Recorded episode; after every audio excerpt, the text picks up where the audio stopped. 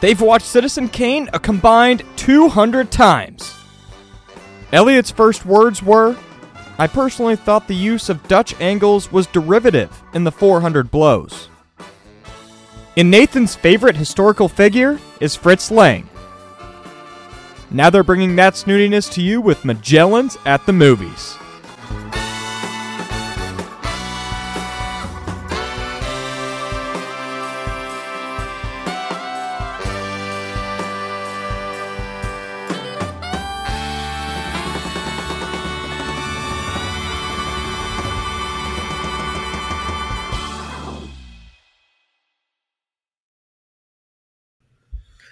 Ahoy, Nathan. Ahoy, Elliot. Haven't Did you seen get- you all year. Oh wow, that's fantastic and hilarious. Did you get did you remember to get Jake a Christmas present? I did not. Although I did actually have lunch with him yesterday, and I did not pay for his meal out of respect for him as a person. Okay, I, I noticed that he was he was really sad when you know I delivered him his his morning bowl of gruel uh, in the shed in the forest out back, uh, and I wondered, oh man, I wonder if Nathan forgot to get him a Christmas present. And that's clearly the clearly the cause. Yeah, I I did. I did. That's my bad. But Jake is doing a great job, I think. I guess he's doing okay. What are you talking about? He kills it every week. Well, he's not doing any better than he always does. Yeah, and he always kills it. He's found his Oh, he's found his uh, rhythm, and he just doesn't want to ruin it. Also, you can definitely tell that we're no longer in the same place because we're having that weird delay thing where we- we're not sure if we're one or the other is okay to talk. yeah. Once once again, our inability to communicate clearly is coming through. Kind of hurt hurts the podcast as an the podcast experience, I think, somewhat. I agree. Yeah. So, uh, any other But- hilarious New Year jokes? What new year, new me, man. That's what I say. Yeah. Did you make any resolutions? No. I'm I'm me perfect. neither. But I'm perfect. I don't have anything to change. I don't know about that. But I, I appreciate I appreciate the self confidence. I did, in case anyone's wondering why my voice is coming through so much more clearly. I don't even know if it's coming through that much more clearly. Uh, my parents got me like a headset for Christmas, you know, a pair of headphones, and it came with a microphone, so I'm trying it out today. Yeah, so we'll see how this sounds. Maybe I'll get a micro. Maybe we'll finally start taking this a bit more seriously and get things that you would expect uh, people who have a podcast would have. Let me know when you want to start taking things a little more seriously. Okay. All right. Well, Elliot, I'll introduce this movie because uh, I'm the one who picked picked the film. Because uh, uh, I recently discovered that a mutual, not a mutual friend, a friend who is a mutual friend of other friends, not you, Elliot, Okay. had never seen uh, the original Pirates of the Caribbean trilogy. So this past week, I have seen all three of the original Pirates of the Caribbean trilogy, which were, I think, one of the touchstones of our childhood, I would say. I think of this and like National Treasure as two of the. It, we watched them a lot as kids. I I did uh, I don't know. I I don't know what you're talking about, man. We definitely watched National Treasure a lot, but it was a while before mom and dad would even let us watch Pirates of the Caribbean because they thought it was too scary for us. Because of all the Skella pirates. I don't know if it was that. I want to say I watched it. Whatever. We watched it when we were younger. but anyway, so because I was watching this, I thought it would be fun if we would do uh, Pirates of the Caribbean, The Curse of the Black Pearl. So the first one. Uh, if you're not familiar with the movie, it's a 2003 Disney flick it was nominated for, I didn't know this, so I'm assuming other people didn't know this. It was nominated for five Oscars, four of which were for technical things, so visual effects, sound editing, sound mixing, and makeup. But then Johnny Depp was nominated for Best Actor for his role in this movie, which I just think is uh, crazy because uh, it seems like a weird movie for him to get nominated for, like a Disney flick. I mean, The Rock wasn't nominated for Jungle Cruise.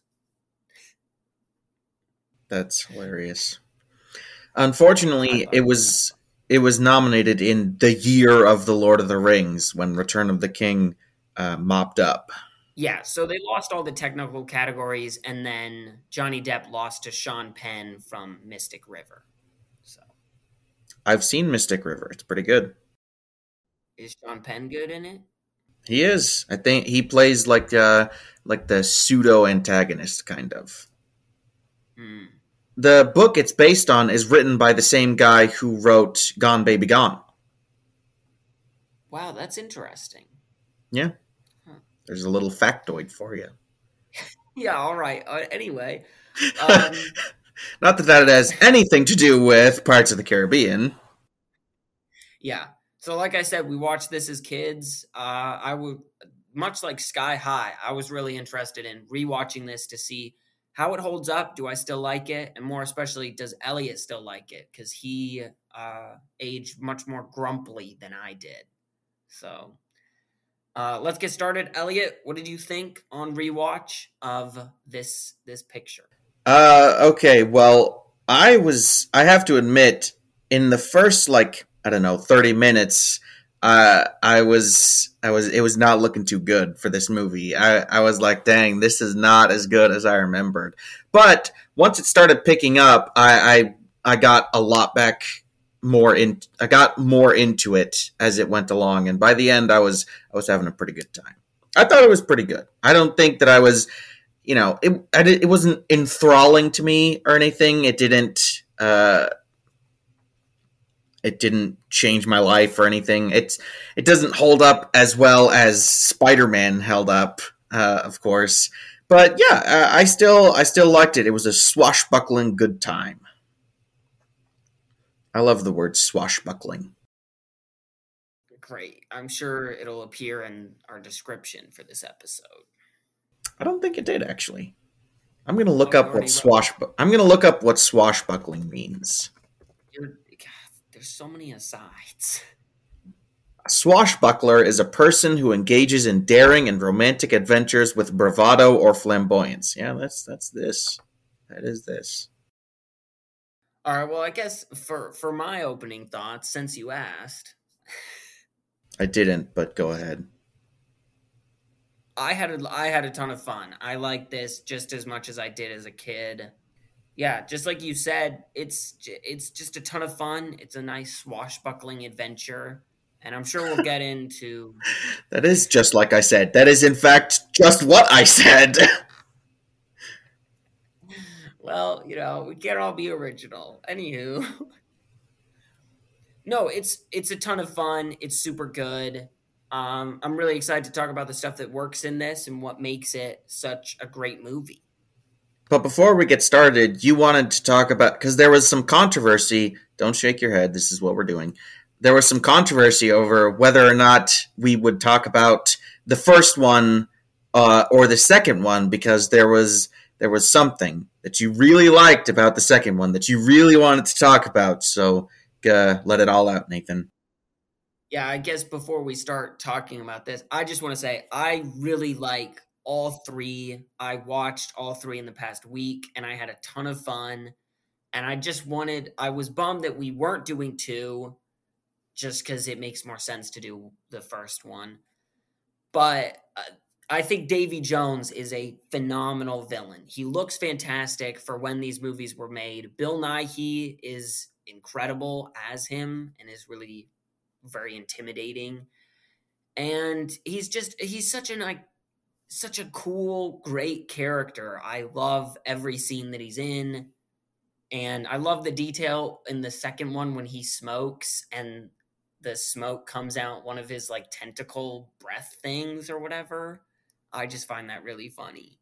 and the way his tentacles all you know freak out when his heart gets stabbed in the third one it's just if you see the movie you know what i'm talking about. Great filmmaking there. he's just a fantastic character and so i was bummed i didn't get to talk about that but anyway let's talk about this one. Let's start with elliot. Let's talk about the characters okay?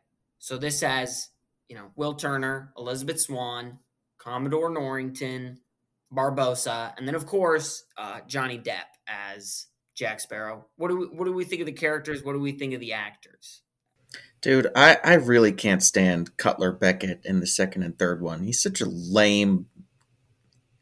Duh, he's such a lame little dude. There's nothing intimidating about him or anything. He just he really drags those things down. Sorry, what did you want to talk about? oh i wanted to talk about this movie All right, yeah, yeah. Cutler Beckett isn't in this one, which is good because I don't like him. Okay, cool. Anyway, what do you think of the the main characters in this in this one? Well, this one has Commodore Norrington, who eventually like he joins forces with uh, Cutler Beckett in the second and third one, uh, and then he dies, I think, or something. I don't know. I don't really care. Just don't like Cutler Beckett very much. Scott Beckett. I don't know. I just thought you might want to know. I thought our listening public might want to know what I think about Yeah, for uh, the Beckett. third time, three minutes. well, it bears repeating. Um, no, uh, Jack Sparrow. You know he he squares off against Cutler Beckett a few times in the second and third one.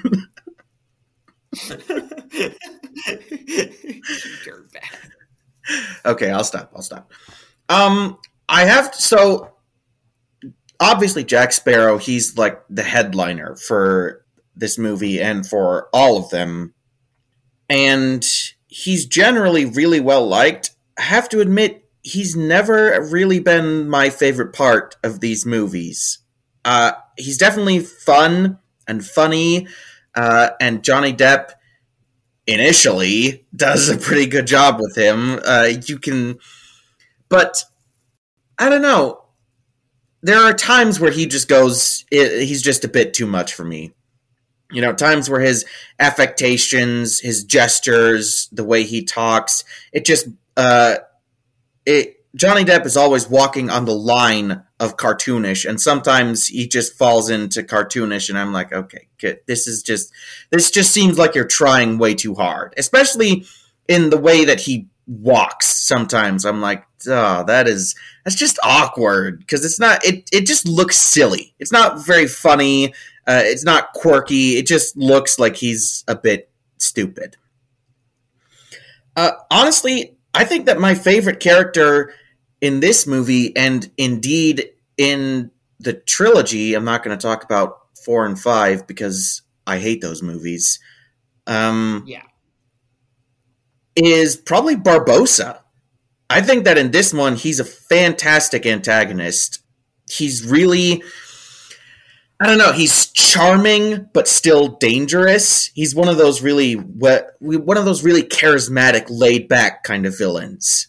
And it doesn't ha- it doesn't hurt. I almost said it doesn't help. It doesn't hurt that you've got Geoffrey Rush in there. Geoffrey Rush uh, is a very talented actor.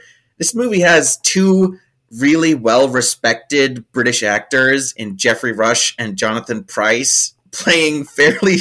I mean, Je- Geoffrey Ru- Barbossa is a serious character, but the governor, Governor Swann, is a very silly character for a very serious actor. But yeah, the, pedigree of actors in this, I think, is very strong because you got Keira Knightley, Orlando Bloom, Geoffrey Rush, and Jonathan Pryce. It's all very strong.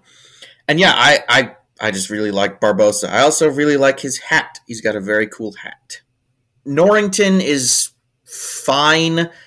I honestly, it, I, I could not tell you why they decided to keep him in these movies because he's just all over the place in the second two. I like Will and Elizabeth separately as characters. I don't really like their relationship because it feels fairly undercooked. Like they don't really spend a whole lot of time together. They don't really seem to have like their connection just seems very shallow. Like it, it doesn't really feels like they're just two hot people who like being hot together. They don't really have any kind of emotional connection, or at least they never really talk like they do. But yeah, I do like them individually, and I really like Will and Jack. I like their dynamic and their interplay uh, is really fun. And I think that this movie does side characters really well. So like uh, the two the the odd couple pirates, the sort of short dumpy one and the tall thin one with the fake eye. They're funny.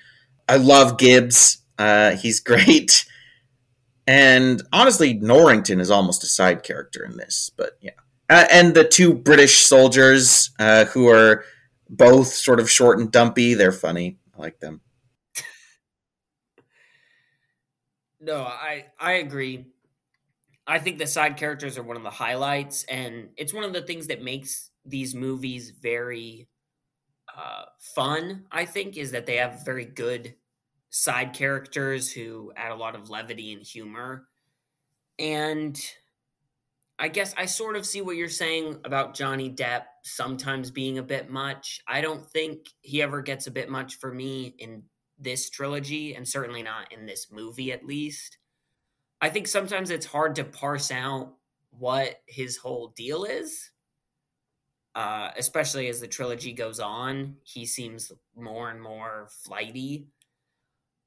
But I think in this one, he's very good as a very interesting sort of foil. I love his scenes with Will, like you said. They're very clever and well written.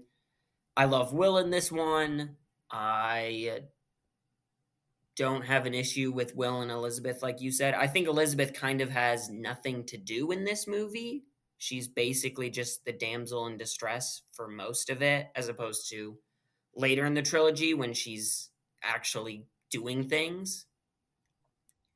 And then, yeah, Barbossa is fantastic. I love Geoffrey Rush. I think the way he pronounces so many lines is so funny. I love I am disinclined to acquiesce to your request. I think that's such a funny line. And yeah, he's just great. I like Norrington. I don't know what your deal with him is. I think he's cool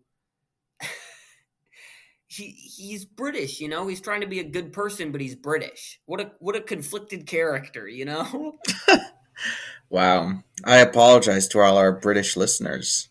That was a very yeah, just, that was a very racist thing you just said. British people can be good people too. I, I believe that. What? You're not making it any better, man. Wow, that's funny. All right, well, I think if I could just say one more thing about Jack Sparrow, I think what you're talking about is more down to the writing than Johnny Depp's performance, because I do agree that he's a very well written character. In this one, not really in the other two, because in this one, he's not flighty. I feel like he's unpredictable. Like you don't really know whose side he's on and if he's trying to do the right thing or not or if he's out just out for himself or if he's actually trying to help will and stuff. So i think that that works really well to keep him fresh and interesting as a character and as a sort of anti-hero. And also i really like the scenes where he's uh where he's convincing people of things like when he's convincing norrington to go after the pirates at the evil Skull Island. I can't remember what it's called. Uh, or when he's it's pronounced Muerta. Okay, well, you didn't even know what it was, so. Okay, well, at least I, I respect the Spanish language. Anyway, um, I'm I, I just want to apologize for my ethno nationalist brother. He's just very yeah, he's he's very problematic. Anyway, and then yeah, the there's the similar scene when he's convincing Barbossa to go after the the the British fleet and wait to kill Will. Uh, I, I I just really like that. Well, I guess since you brought up the screenplay, I would just say I think the screenplay is one of the things that makes this movie as good as it is. It's funny, it's very well written, it's very intelligently written. Like I know I already said it, but the line "I'm disinclined to acquiesce to your request." There's a lot of usage of big words that you don't see as much in modern parlance. And I think it adds I don't know about authenticity. I don't know why Jack Sparrow would be as eloquent as he's depicted in the film if he was a pirate. But I think it makes it a very charming and enjoyable watch because it's always fun to hear what new big word they're going to use and what fancy sentence they're going to do. I just think the screenplay is really fantastic. It makes it really fun, and I think it stays consistently good uh, you're going to hate this through all three of this original trilogy. I think it's always a ton of fun. And all of the scenes of, yeah, people trying to convince other people of things are just so funny. Big words. But yeah, what do you think of the screenplay, Elliot? Yeah, I mean it's good. Uh, I'm assuming you're talking about the dialogue rather than like the you know the narrative, the plot yeah, Yeah, I I really like I like the way they talk. It's sort of sort of like I don't even know faux Victorian kind of speech. It's and it's put to great effect by the actors just at the the speed that it's delivered. I think that the the snappiness of the dialogue is a big part, or the snappiness of the way they re, they deliver their lines is a big part of why the dialogue works so well in this movie. I'm not 100% sure what you're looking for me to say here. There's not a whole lot to say besides, yeah, it's good. Things. What? You're you're cutting in and out. Just keep saying good things, Elliot. Just keep building building the movie up. I'm trying to trick you into praising it. No. Now I'm going to just talk about bad things. Let's talk about Cutler Beckett from the sequels. No, we're not talking about Beckett. Okay. Well, I guess since you brought up the narrative, or you said we're talking about just the screenplay, not the narrative, I want to say I also love the screenplay in a narrative sense because I think it's got a lot of very, we said this before we started recording, but it's a very pulpy, which is to say it's very reminiscent of like pulp novels, which are very, they're not tongue in cheek, but they're very gosh, I'm trying to think of the word extra, I guess. What does that mean? Well, it's like, well, I'm, trying to find a nice way to describe what pulpy means. That it's like action that's a bit over the top, but it's not like silly. Like it's not a satire. It's not like, oh shoot, what's the name of the movie? The Naked Gun, mm-hmm. where the action is silly, is over the top in a silly way here, the action is over to, over the top or a bit much, like you know, British soldiers fighting skeleton pirates is a bit of a silly sentence. But the reason it works is because it's taken very seriously, and so it's pulpy because it's it so it's silly if it's a joke, but instead it's taken very seriously. So it's like colorful, ostentatious yeah, I don't think if I say ostentatious, that's going to help anyone get closer to a definition of pulpy, though. Well, I don't know why you didn't just Google the definition. It's swashbuckling. Yeah, but I think the narrative of the story is very swashbuckling and pulpy in a very fun way. And I think since I'm just going to keep doing this, I think that holds true for the whole trilogy. I think it's very fun. And no, it doesn't. Just stop talking about the sequels. stop bringing up Cutler Beckett, Nathan. I didn't. Uh, no, I agree. Sh- shush. Uh, well, I guess that's just the delay. Um, no, I agree. I think I'm trying not to give away my recommendation for this movie. you know, it's it's a very it's like a um, it's rec- it's a recognizable kind of story uh, because it pulls on tropes that everyone associates with our romantic and not at all accurate conception of pirates of the age of sail. Uh, so I actually did some reading in this because I was interested in when the image of pirates transformed from, you know, murdering, thieving rapists to a more romantic kind of almost anti-establishment freedom fighters. Uh, and apparently a lot of it is down to like let's say 19th 18th century pirate novels. The one that the article I read, the ones that the article I read cited were there was one called like a history of pirates or an account of pirates, spelled P Y R A T E S, uh, which was written in the 17th century in London, which was not super accurate, but established a lot of the images that we associate with pirates. Uh, so, like the hats and the flags and the stuff, which is not to say that pirates didn't fly under colorful flags. It's just these are the more these these are the one. This is the stuff that like really cemented Blackbeard as like the stereotypical pirate, and then Treasure Island was the other one. Uh, sure. And the reason the reason I'm going on this extended uh, disquisition on the evolution of the image of pirates is because a I think this kind of stuff is really interesting, and b because that's the kind of thing that we associate with pirates, like the island shaped like a skull, the skeleton, the undead pirates, the treasure hoard, that kind of thing. All of this is very classic, sort of romantic piratey stuff, and the movie just does it really well. It doesn't feel cliche or played out.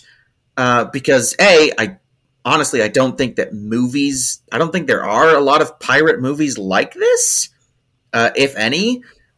And B, because it, like you said, just like with Spider-Man, it takes itself seriously. It's, uh, but not so seriously, not so seriously that it can't have fun, but also not so tongue in cheek that it feels like there are no stakes or like uh, you don't have to really care about anything that's happening. And so, yeah, I, I, agree. I think that the the use of archetypes is really well done here, like the like the the pirate with the big hat, um, and the clothes and the flags and and the skull shaped island. It's all just really well done. Yeah, and I think the technical elements really help it too, like the costume design and yes, design absolutely. Of, like you said, the set design of Isla de Muerta is very like when you see it, you're like, oh, surely I've seen this somewhere else, but it's that's just because it's built on like classic archetypes like oh, you know, Treasure Island and stuff like that. The cave of filled with, cursed Aztec treasure is a silly idea, but it's building on kind of the zeitgeist around uh, the cultural understanding of pirates. So I, am glad I, you mentioned. Go ahead. Well, I, j- I was just gonna say, I think the tech the technical elements are also significantly better than more modern Disney films because they're significantly less washed out. I guess I would say that it's not as clean as like I saw Jungle Cruise last year, and that one is building on similar sort of ideas. And it was a fun movie, but it wasn't as good as this because it's much cleaner. It just doesn't and this one it's really grimy. Like everyone looks awful. Every everyone's un- unattractive. Everyone's covered in like pig filth and stuff. And and I think it does a lot. And so yeah, I really like this. As well as when uh, we were watching it, I commented that in almost every scene Will and Elizabeth look like the cover of one of those horrible romance novels you would find in like half price books or something, where the guy's shirt is open to like his, you know, his abs or something ridiculous like that, and he's wearing a huge hat. That I just, it's stuff like that that makes me have a lot of fun with this movie. Wow, I didn't realize you were into that kind of thing. I, I don't read the books. I just think it's funny that that's. Oh sure, okay, all right, whatever, whatever, man. Uh, no, you, you're right. I I'm glad that you mentioned the the set design because I think that these are really good, well constructed sets. Uh, honestly, the cave on the island, the, the rocks looked a little bit styrofoamy, but you know, aside from that, I thought that they were all really lush and yeah, they definitely had that lived in quality that you associate with sets on Star Wars or Lord of the Rings. Yeah. You know, to, and it goes a long way to establishing uh, a universe that has a lot of history with it. That you, it just feels more believable that way, and it is very different to the sets on like uh, the Star Wars shows that I've watched, like Mandalorian and Boba Fett. The sets on those are just so awful. They just look so weird and fake and set like. Like I, they just look like they're made like they're built on a green screen studio. But these sets, Which- they, which they are, these sets look so much better, and the costume design. Uh, there's so many superfluous uh, buttons and embroideries, and everyone's just overdressed. And yeah, I, at, at the very end, Will is basically doing a Zorro cosplay, which is hilarious. Yeah. Um, frankly, I think we have gone way too long without talking about what is, bar none, the best part of this movie the music. Yeah, I knew you were going to say that. Yeah, it's really fantastic. Nathan, what would you say? Listen to it casually? I can't say I've ever listened to it casually, but I think I am going to. Oh, rats. the music is really good, and you'll hate this. I think the music gets better as it goes on because I just saw the third one last night, and I thought the score for that one was easily the best of the three. But even in this one, the score is really fantastic, and that theme is phenomenal. That theme is just that. That is that is the stuff of legends, man. It is a great theme, and everyone has really good themes. It's very John Williamsy in that there's everyone has uh, their own sort of motif. Will and Elizabeth have theirs. Jack Sparrow obviously has one. The Skella Pirates have one. The dun dun dun, sort of like the God of War thing. Actually, now that I think about it, but yeah, it's really good. I think it's funny.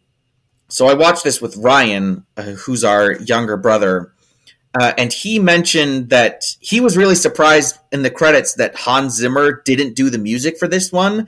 And I think it is funny that we associate Hans Zimmer with this score, even though a guy named Klaus, like Bennett, I think he did the music for uh, for this first one, and he made that that iconic score, which is yeah, which is too bad for for Mister Mister Klaus because he he really killed it. Wow. I also did not realize. I didn't watch the credits for the first one. I just assumed it was Hans Zimmer through all three. Wow, that's that's interesting. You know, it's funny. So sometimes I listen to Iowa Public Radio in the car, which is the classical music station. And on Saturdays, they will do film scores. Uh, and so they've done Jaws in the past. And one time when I was listening, they did uh, the Pirates of the Caribbean theme. And the woman who introduced it, you know, she had the classic sort of very calm, quiet, reserved voice to introduce the piece like this. Uh, and she she was talking about the music and then she just started absolutely roasting the movie. She was like uh, the movie itself did not really live up to the quality of the music. It never never really got there. Uh, she, she was going to town on it. Uh, i just thought it was really funny. Uh, that's just a amusing anecdote about the this music. But yeah it's it's fantastic and i do listen to it casually from time to time. That makes sense. All right, Elliot. Any uh, closing thoughts before we go to um, a score for this one? Well, I think we haven't talked about the action, uh, which I think is really well done. I think the choreography of the sword fights is really good. It's not the kind of, I don't know, stupid, overdone sword fights of like the prequel Star Wars movies where they're just flipping around like ninjas and stuff. It doesn't have the headache inducing editing of like every modern action movie where there's random shots of like I don't know somebody's shoulder to try to make it seem like exciting things are happening. But honestly, I think that my favorite action set piece from this was absolutely uh, the ship battle between the Black Pearl and the Interceptor. I thought that, that was a mm. perfect example of how to set up and then pay off on a really good action scene because they had the initial bit of them just trying to get away by throwing stuff off of the ship and then they did the maneuver where they dropped the anchor so they would loop right back around and be able to give a broadside, I believe is the term, uh, to the the ships could start shooting at each other with cannons, and then they had, and then they all boarded, so they were it, the action was more melee focused. I just thought it was a really good example of how to do an action scene that sort of that's always building, that's always introducing new pieces and new elements, you know. So it starts with the chase and then the cannon fire and then the boarding. I, I just thought it was really good. I I was in that scene, I was absolutely enthralled. Especially when I think the cinematography was just going was just going insane in that. Uh, I'm thinking specifically of the shot where they shoot the the I think it's called a mast breaker because I think this is a real thing from ship combat, ship to ship combat, where they had two cannonballs uh, linked by a chain that broke the mask and knocked it down. I, I just love the shot of Barbossa walking calmly so the mask doesn't land on him. And then you've just got the shot of the sail kind of fluttering as it lands on the other ship and Barbossa just sort of watching everything happen. Oh it was really cool. I was, I was giggling during that scene. I was i was really enjoying it. But yeah do you have any thoughts about the action? Yeah i i also love the action. I personally, I think my favorite action sort of set piece is early in the film when Will and Jack fight in the blacksmith shop. I oh, think yeah. that set piece, that fight scene is really fantastic. It's a small space, but they do such a great job of keeping it varied that they're doing different things. And at the beginning, Jack's kind of doing like a I don't really think you know how to sword fight sort of routine and then Will, you know, grabbing swords out of everywhere is kind of funny. And I think the set pieces throughout the trilogy, I'm going to keep doing this because I know it annoys you. I think the set pieces throughout the trilogy maintain that level of quality. I think the Kraken attack in the second at the very end is a really fantastic set piece because it builds on right? The previous Kraken attacks you had seen in the movie, as well as it's got a nice back and forth of like them doing something and then the Kraken, right, adjusting for that, and then them doing a thing, and then that there's a really cool back and forth. And I also just think the Kraken is a dope creature. So I really love that final climactic fight in the second one because I think it's really good. There's a good ebb and flow to the action in this movie, not the other ones. Um, it sort of reminds me, honestly, it reminds me in more than a few ways of the action in Lord of the Rings, uh, in the way that it's set up. Uh, especially one of the things that I absolutely love about Lord of the Rings fight scenes is the way the music will contribute to the setup, like the build up to what's going to happen, and then it'll cut out right as the two opposing sides actually meet. So the score is replaced by the sound of, you know, clashing iron and people yelling and stuff. I think it's really cool. And I think they do something very similar in this. I think in like the first fight, the first bit of the fight between the Skella pirates and the British on the whatever it's called, the big ship. Uh, they do something similar. What? I want to say it's the endurance. The endurance. That sounds right. Uh, yeah, I just think that's a really good filmmaking trick of making sure that the viewer is immersed immersed in the fight. And yeah, it's just really it's just I think that the Skella pirates are really cool villains, you know. They're really cool henchmen. Uh, they look very they their design is really cool. CGI is a bit dodgy at times to be honest, but most of the time it's it's pretty decent and yeah, it's. I'm not 100 percent sure how it works. I'm not sure why, because the the three of them get blown up in the final fight. not sure what then happens to them because they can't die. So I guess they're just all different pieces still alive, sort of like the arm that the governor uh, has a yeah. little fight with in the cabin. I don't know. The mechanics are weird, but yeah, the action is really good. Um, it's very well done. Yeah, and I guess uh, my final closing thought is I think this movie does a really fantastic job of having reoccurring lines and jokes and visual motifs that make it really easy for people to follow a story that could become, I think, very complicated. Because especially as the trilogy goes on, you end up introducing a ton of more characters and motivations, and it's sometimes I think could be hard to keep them all together and separate, separate, not together. But I think this movie has a very good job of doing of simple ideas that it's easy for the audience to grasp, like Jack and his one bullet that he wants to use for barbossa It's a simple idea. It's very, like, it's not iconic, but it's easy to like grasp it in your mind. And then stuff like Jack saying Captain Jack Sparrow, correcting that, and you'll always remember this as the day that you almost caught Captain Jack Sparrow. There's a lot of really fun, reoccurring things in this movie and then throughout the trilogy that I think just make it very easy for.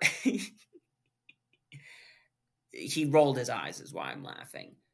But it makes it very easy for anyone who's watching it. I mean, even as a kid, I was able to watch all three of these and grasp what was going on and be like, have a ton of fun with it. So I think it's a really cool thing that not enough movies do that is super simple, but not everyone does it. So they get more praise than maybe they deserve for doing it. First of all, if you compliment the sequels one more time, I'm going to be very upset. Second of all, I think that it is uh, Jack's thing with the bullet being reserved for Barbossa is actually an iconic. It's not iconic in this movie, but it is an instantly recognizable dynamic. The this person has a vendetta against an old rival, and they have a very specific thing that they want to do to them. Uh, that thing being linked to something that was done to them. You know, a sort of revenge dynamic and it's a it's a very effective way of creating and then reinforcing an ongoing rivalry between two characters. And I think you're right. Uh, it's nothing groundbreaking here, but it's done. It's a the fact that it's just used at all uh, is worth noting, and b it is done. It is put to very good effect here. Yeah. I guess the last thing I'll comment on this movie is that I didn't think it was as funny as I used to find it. I used to find this movie hilarious, but I did. There were still more than a few jokes that made me legitimately laugh out loud. Uh, I think my favorite comedic bit was when Jack shows up at the ceremony when they're trying to kill Will, and he's just pushing his way through. And Barbossa, oh my gosh, Geoffrey Rush just absolutely sells it. He's like, "That's not possible." And Jack's like, "Not probable." then yeah, I, I I will always love when he's like, you don't want to be doing that. And he's like, shut up, you're next. And then Jack says, your funeral. And Barbossa, like, he rolls his eyes because he knows that Jack is not is probably not bluffing that he like actually has something up his sleeve. so he's like, all right, I guess I'll do this. And yeah, I just think that scene is really, really funny. I agree. I don't know if I necessarily find it as funny as I always did, but I definitely think I have like a smile on my face through almost the entire film. And I love the visual of Jack coming into port on a almost completely submerged ship walking on the dock and then the guy getting angry. You have to pay to dock that. Yeah. And it's just the top of the mast. It's funny. All right. Well, let's get into ratings. Let's um let's go. Elliot, you can go first. What uh, what score do you give this? Um, honestly, when we started this episode, I was at a B, but having talked about the stuff that I do like about it more, I think I've I've talked myself up to a B plus. I don't think that it's revolutionary. There are things that annoy me about the character of Jack Sparrow. Part of it, honestly, is that I really dislike pretty much every other movie in this entire franchise, and so it's hard for me not to notice like omens of what's to come. But part of it is because there are just some things that uh, that I that I do find annoying about it, and part of it is just that old thing like there's it's not necessarily that there's anything really holding the movie back. It's just that there's nothing really special enough to push it uh, that little bit further into the a range. But yeah it's a really it was a fun movie. I've talked myself into liking it even more than i thought i did. It's just a good it's swashbuckling uh, it's a jack sparrow is going on a very romantic uh, adventure in a, a very outrageous kind of way all right. Well, I find it funny that you ended up at a B plus because I think that's probably relatively around where I'm gonna give it. I'm giving it like an 8.3, 8.4. So I think we're maybe in relatively the same place. I'd give almost the same score to the other two though. So I, I would imagine we're not in the same place there. Can we at least agree that four and five are absolutely appalling? Yes, the fourth and fifth don't have anything of what makes the first three so good. It's just, it, it, yeah.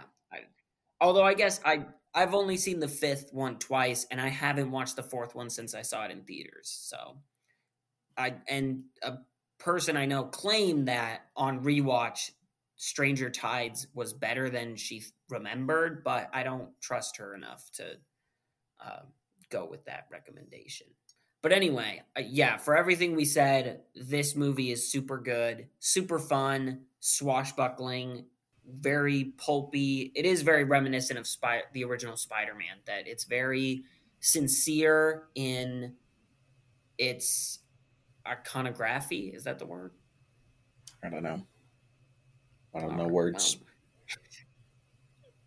that it's uh, it's very well done. It takes a lot of simple ideas and goes the whole way with it.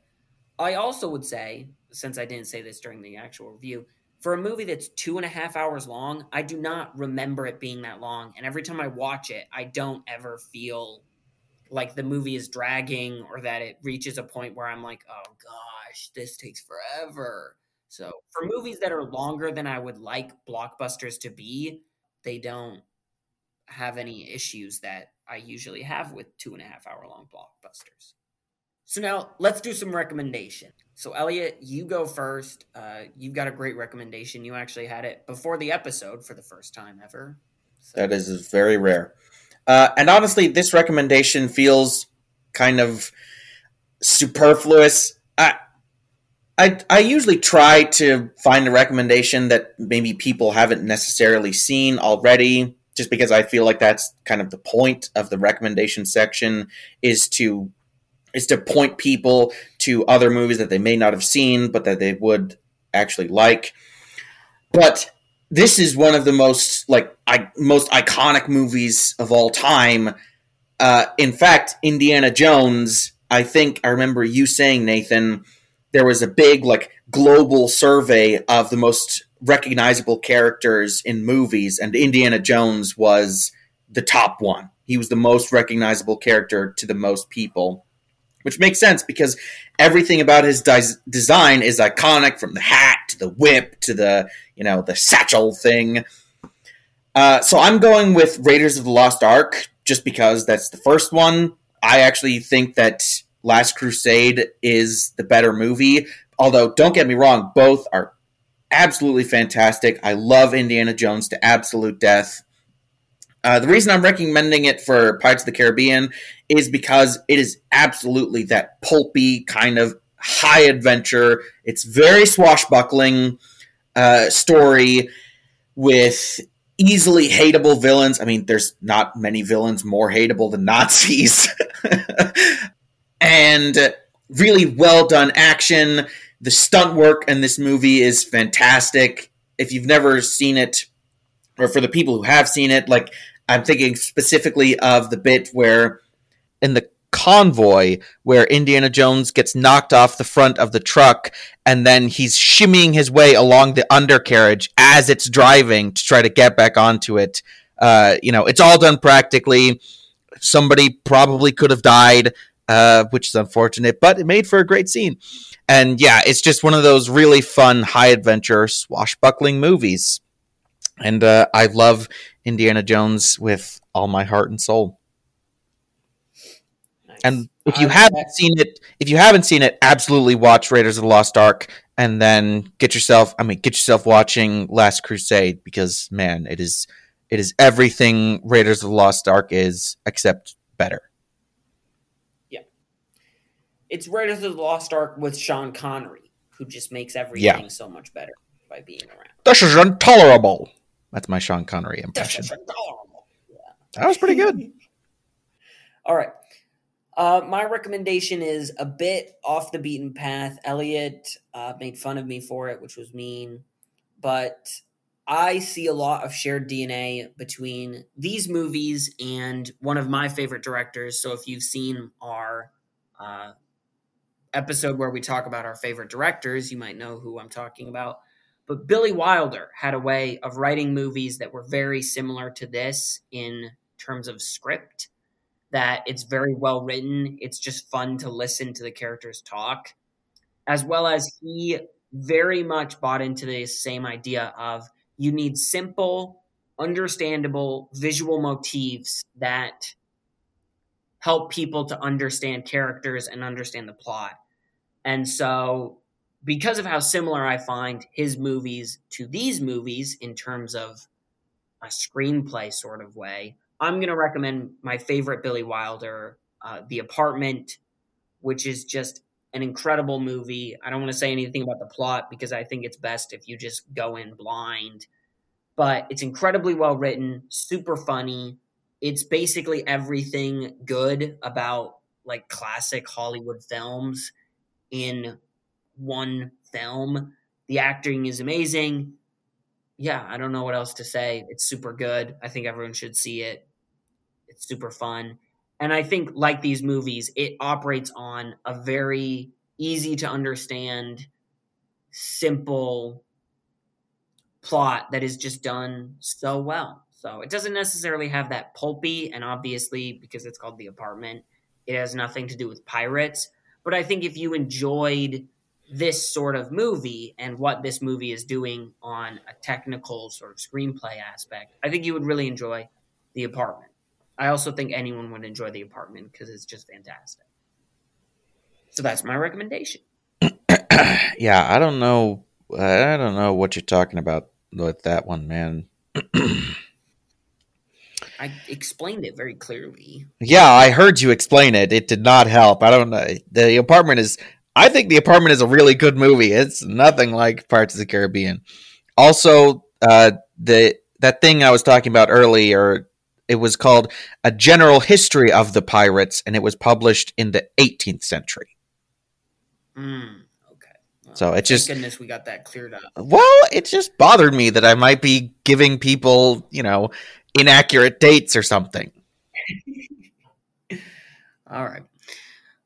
Well, uh, good deal. Hopefully, uh, this episode does end up co- being released to the public.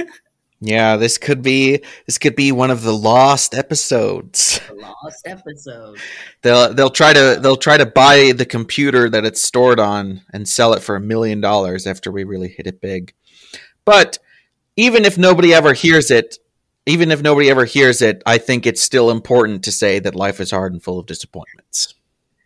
Yeah, and just to, we've had a lot of technical problems in this episode, so there was a lot of chopping and cutting out, and uh, it's unclear if someone's audio is going to be uploaded to the thing. So hopefully this episode comes out because I had a ton of fun recording it. I don't agree that life is hard and full of disappointments.